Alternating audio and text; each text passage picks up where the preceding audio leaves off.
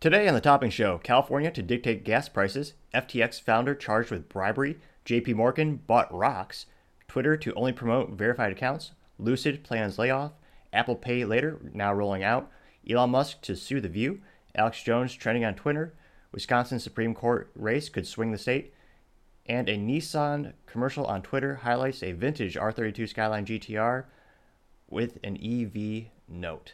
All of that and much, much more on The Topping Show.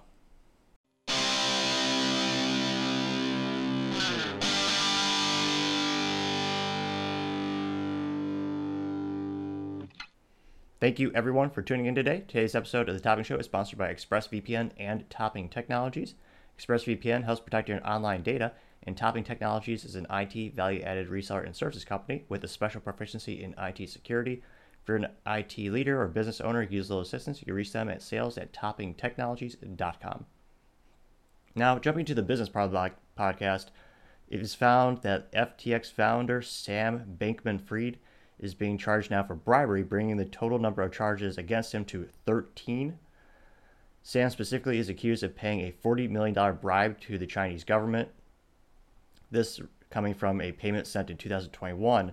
This is after the Chinese authorities froze bank accounts which belonged to Bankman Fried's hedge fund, Alameda Research. That company held about $1 billion worth in cryptocurrency. And allegedly, Sam had tried all the legal and politically correct efforts and mechanisms possible to get the funds released to no avail. However, allegedly, once he directed an employee to wire transfer, I believe is uh, to send money to one or one or more Chinese officials, all of a sudden his assets were magically unfrozen. So it's interesting to see from the data we have as it sits, it sounds basically like a bribe. He paid $40 million to the government and they released his assets.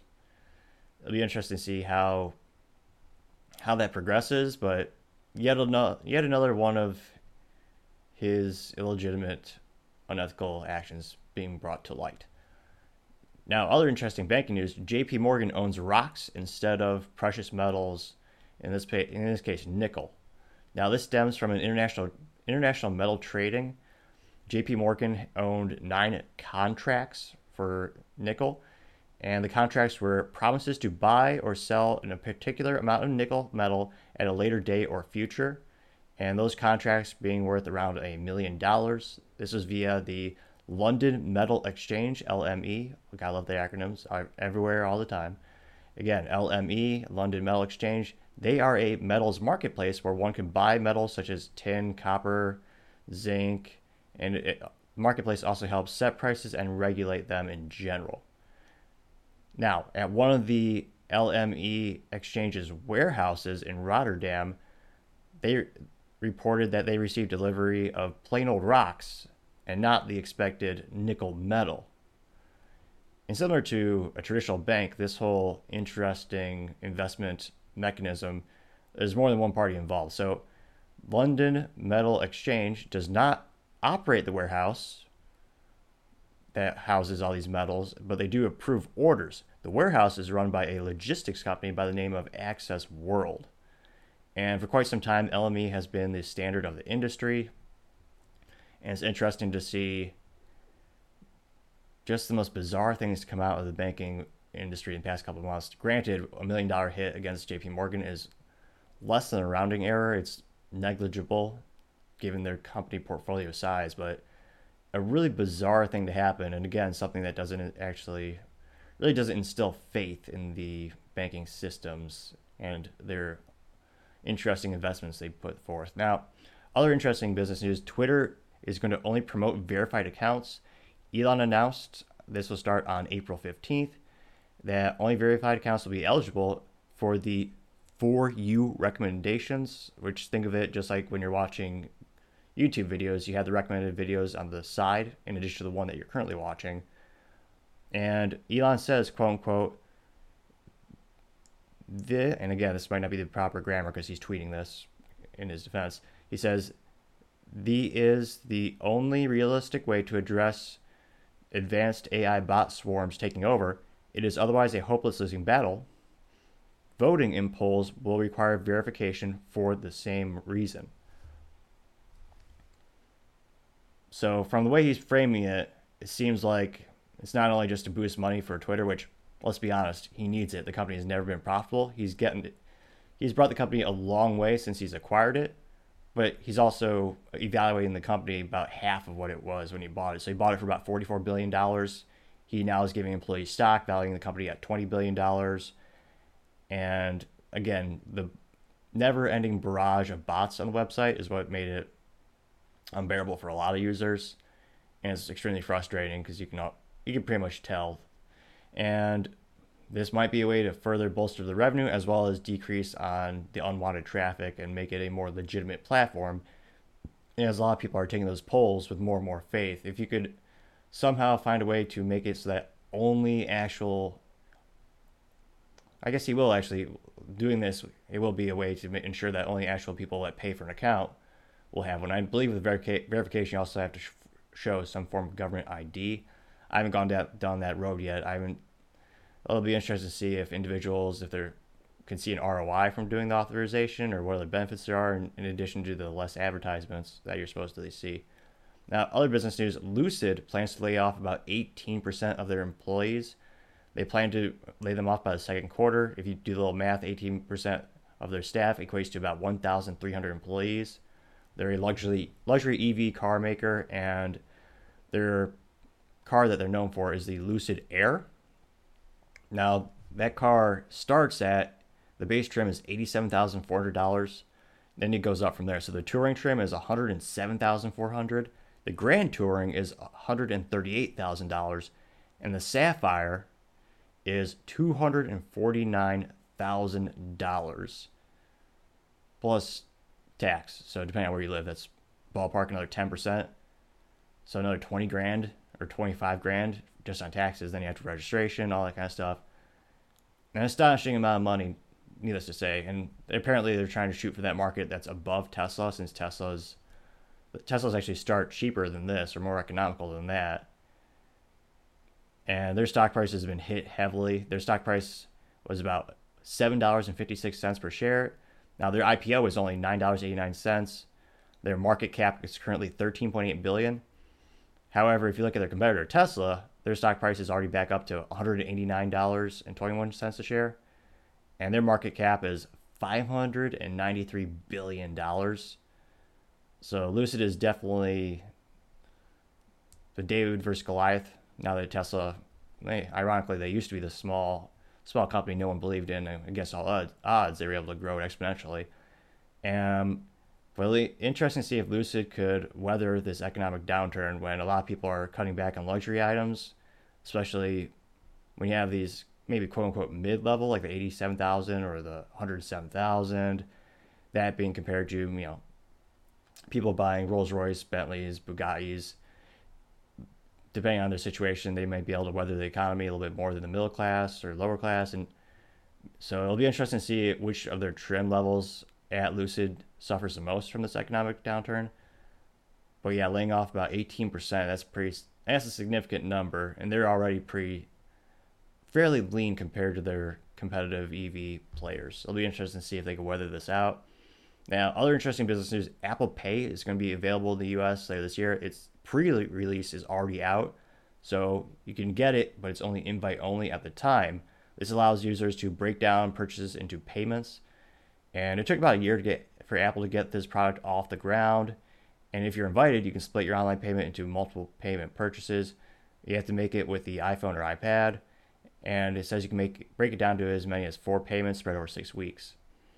And it did note, however, a user cannot apply for loans larger than 1K and have to link a debit card, but there are no fees or interest payments, which is very interesting. I don't know how Apple is, I know data is king these days, but to have no interest or fees, it'll be interesting to see if this is just another way to further complement the user ecosystem when you adopt an Apple product now, Apple also noted it will not hurt your credit score if you don't miss if you miss payment because they're not going to share their data with third-party marketers. It'll be interesting to see how that works because I know they partnered with Mastercard, so businesses who take MasterCard, they don't have to do anything. You just go in there and use Apple Pay. And it'll be interesting to see because there's a lot of competition past couple years as more and more people, everything is being broken up into payments. You have everything as a service these days. And companies like Affirm and Klarna are growing much quicker than the Apple product. If you go to any website, it seems, any diverse website from Amazon to car sites to gun sites, every one of them seems to have the Affirm logo and the click button option where you can break it down into payments. So it'll be interesting to see how quickly they can grow that. Now, going on to the culture part of the podcast, Elon Musk is going to sue The View and Whoopi Goldberg for $600 million. The View is, of course, the lexicon of cultural, it's the peak of intelligence and polite conversations. A lot of intellectual conversations go on there. Great way to debate ideas, philosophy is very, very open minded, of course.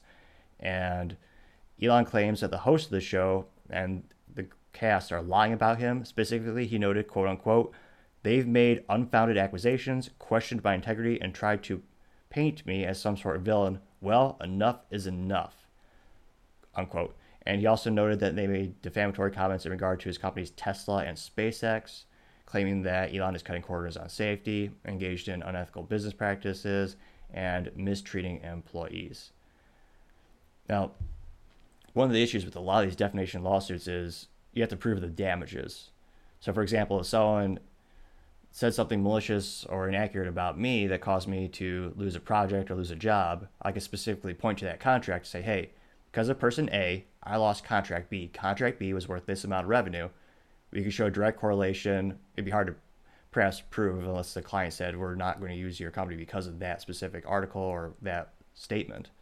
But in that regard, it would be relatively easy to show damages that you suffered from the person's malicious statements. In this regard, because Tesla, because these entities are so large, it would be hard to have a single variable you could point to to decrease, maybe decrease the stock for a day, but it's really hard to quantify some of those statements and some of those brand when you're defaming someone's brand because even if the stock drops, let's say one percent after the de- show debuted on the View, where they talked malicious things about him, there are a lot more variables in that one thing. You got, I mean, you got supply chain, cost, economy. So I'm not sure how he's going to quantify this or how the judgment will rule out. But as far as my understanding, that's going to be the big case of how do you prove that. I know civil. Uh, I don't know. It'll be interesting to see what occurs from that case, but I mean, he says enough is enough, and he protects his brands pretty well, so he's going on to that. Now, going on to, let's see here, other interesting things. Now, specifically in politics, California state will now control gas prices, which is pretty astonishing. Now, Gavin Newsom specifically signed a bill called SBX 1 because politicians and they always have the most create, really creative folks working in DC and in politics, SBX 1. Brilliantly named. Now, that bill would allow State Energy Resource Conservation and Development Commission, yet another fantastic marketing, State Energy Resources Conservation and Development Commission. I can't help but think even the people who work there are not going to remember that long title. And so that commission would establish a max gross margin for gas. So they're going to dictate how much they can make.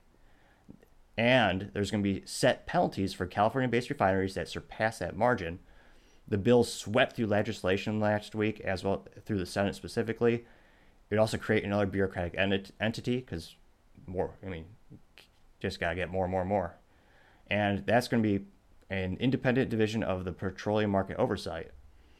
Now, this is very unique. It passed lightning quick. Where traditionally, political politics are supposed to move slower just based on founding fathers. There's a reason for gridlock. They actually wanted to have time for, ideally, debates of the philosophies, and there's supposed to be gridlock built in.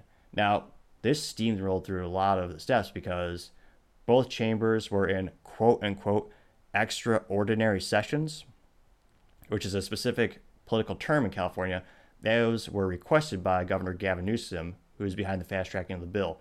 Now, under California state constitution, the government was request a special session through proclamation.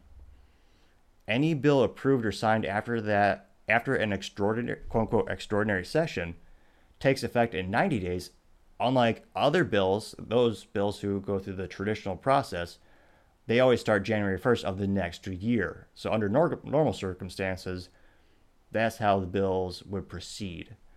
And california already has the highest gas prices in the us i mean for years jay leno would actually make a joke that it's such bad gas in terms of the quality you can't even light it if you throw a match at it because it is less effective than every other states. There are specific actual oil entities in California. The uh, refineries there have to refine it to a specific standard for that state. That's one of the reasons it is the most expensive in the United States, in addition to the taxes put on it from the state. And of course, you have the federal government stat- tax stacked on top of that. So it's almost like a duopoly. There's only two or three, I believe, refineries in California that can do that for the state. And that's not good for consumers, obviously. Now, that's one of the reasons it's so darn expensive. And Gavin Newsom says it's a victory because, quote unquote, we proved we can actually beat big oil.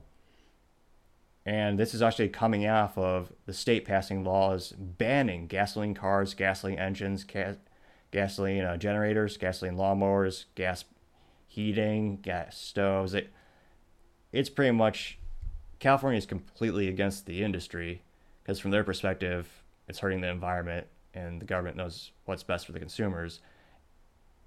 And right, the, concerning thing that a lot of people are pointing out is they cannot currently support their state's electrical grid. They have rolling blackouts famously throughout the state, which is ironic because they're banning gas cars and gas generators. How will you power your? How will you get anywhere or power your house? But nevertheless, I'm sure they'll think of something, maybe. But that's why a lot of people are concerned about this because this act will not decrease the cost. It's one of those things where you can also mess around with the margin in terms of, well, businesses get to choose what their expenses are. So they're just going to either reinvest that money, which is good for the business because you always need new materials, new infrastructure, new people. But capping their how much they're allowed to make, it'll be interesting to see how many of these oil companies see the writing on the wall of the state clearly not wanting them there and I mean they're going to be outlawed by I believe the cars are outlawed by 2035 or 2030. It, all those bans are right around the corner, so they've passed already. It'll be interesting to see how that progresses. Now, going over to the middle of the country, California, or going over to California to Wisconsin, the Wisconsin Supreme Court race could swing the state. This is result is coming from an upcoming election on April 4th. Many are claiming it's going to have a domino effect. For quite some time, Republicans have had control on many of the levels of the state. However, many claim if there is a liberal victory on April 4th, it would give liberals a majority of the high court, and along with it, the possibility to redraw state and congressional district lines in favorable ways, which would dramatically curb Republican representation and power. Which is true. And it's not exclusive to liberals, Democrats. Republicans do it when they're in charge as well.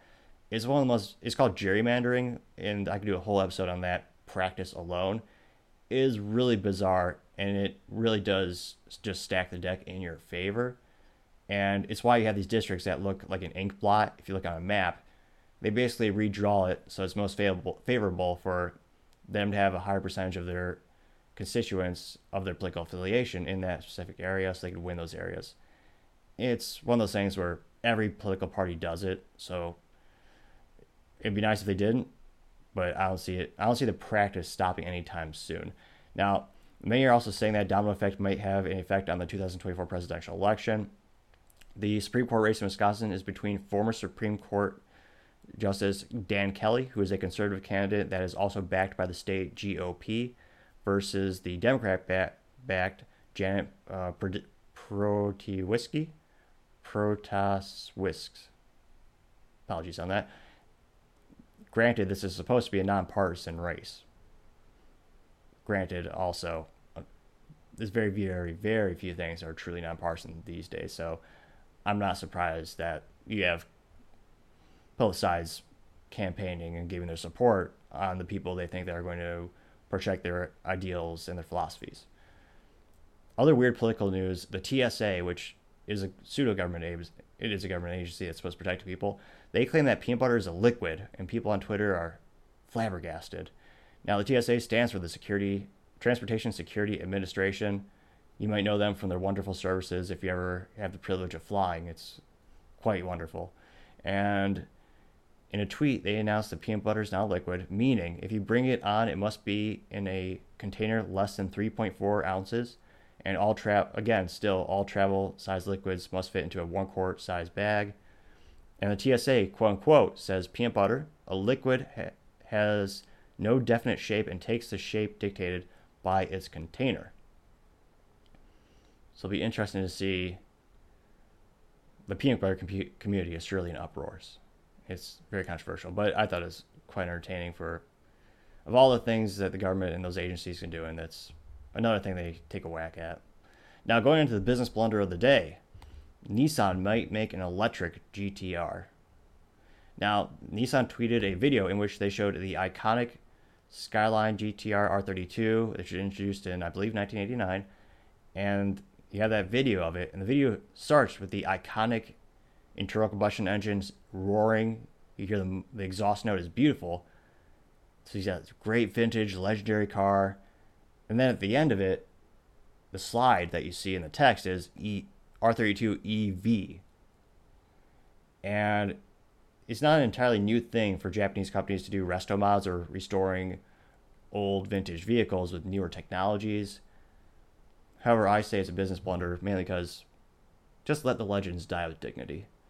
It was one of those things where that car from the get go was dang near perfect in so many ways. And just make a new electric vehicle. Inject a little bit more creativity into the art department, R and D, but again, it's just bizarre because I don't know if they're planning on importing them, but most of the time when you see resto mods, it's guys in their garage. Uh, traditionally, you do an LS swap, one of the most popular engine swaps ever, because V8 is great. But for Nissan to do this type of teaser, when if anything, they should be focusing on pumping up the advertising between the 400Z and maybe just the new products. It was really bizarre. Needless to say, I think it's a blunder of the day. Now, thank you everyone for tuning in today. Can't thank you enough. Can't thank you enough for subscribing. Don't forget, if you'd like to see more content like this, do like, subscribe, and comment. Tell your family, tell your friends, tell your coworkers, heck, tell your enemies, tell anyone. Just stay safe and fight the good fight.